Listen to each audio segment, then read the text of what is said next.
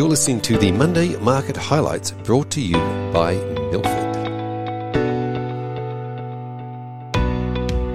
Good morning. It's Monday, the 28th of March, and I'm Roland from Milford.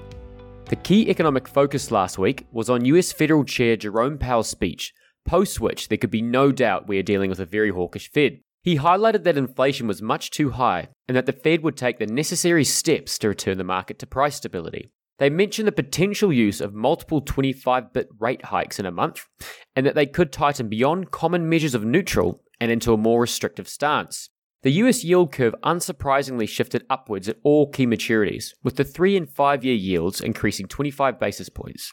The US 10 year moved to the highest level since May 2019, and the Aussie 10 year bond also moved higher, closing at 2.77% on Friday, the highest level since November 2018. Remember, when bond yields increase, the actual price of the bonds fall.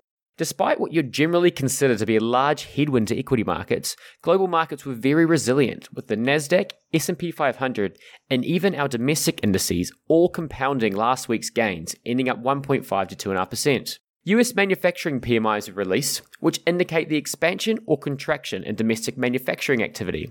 The index significantly increased month on month to 58.5 versus 56.3 expected, indicating a strong rebound in activity post the Omicron impacted print we saw in January. Unfortunately, this wasn't reflected in US sentiment, with the University of Michigan's closely followed sentiment index dropping to 59.4, the lowest reading in a decade.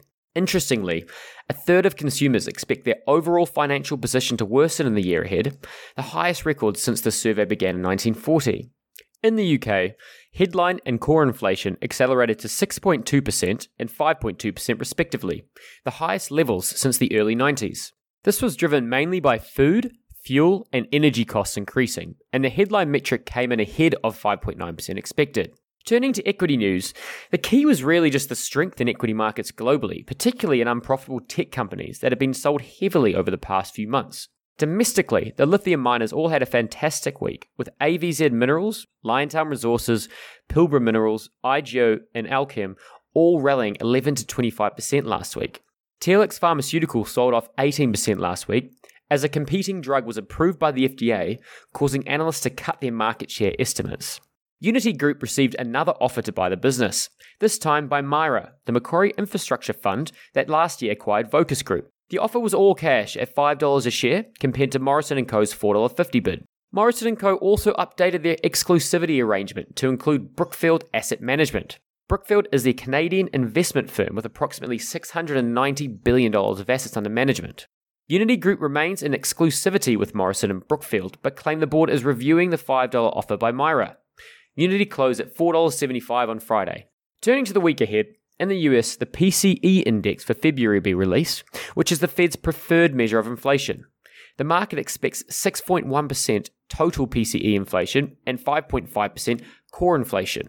Also in the US, we will get the non farm payrolls data on Friday evening, plus the change in average hourly earnings the market expects 475,000 jobs to be added and the unemployment rate to compress to a very tight 3.7%.